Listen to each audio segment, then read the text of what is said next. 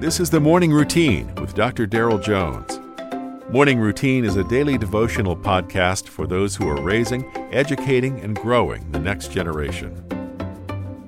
Today is Monday again, and we're kicking off a new month and this new week in John's Gospel, chapter 4, verses 1 through 3. Therefore, when the Lord knew that the Pharisees had heard that Jesus made and baptized more disciples than John, though Jesus himself did not baptize, but his disciples, Jesus left Judea and departed again to Galilee.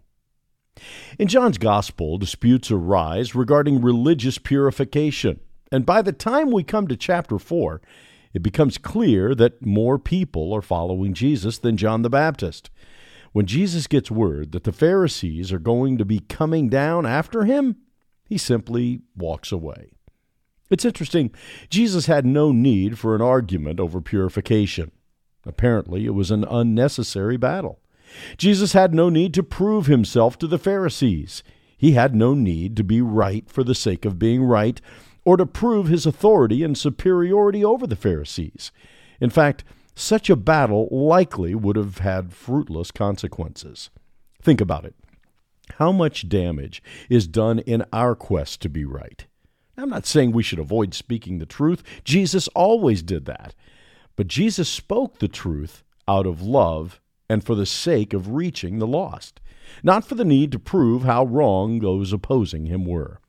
Jesus lived in obedience to the Father's will and demonstrated the power of God was in him, which is all that any of us have to do. Jesus didn't need to defend himself through theological debate or apologetics or scriptural exegesis. What he did and how he lived was all the proof that was needed. And the same goes for you and I. You've been listening to the Morning Routine, brought to you by the Herzog Foundation and hosted by its president, Dr. Darrell Jones. For more information, please visit herzogfoundation.com. To receive the Morning Routine as a daily email, sign up at morningroutinepodcast.com. See you in the morning.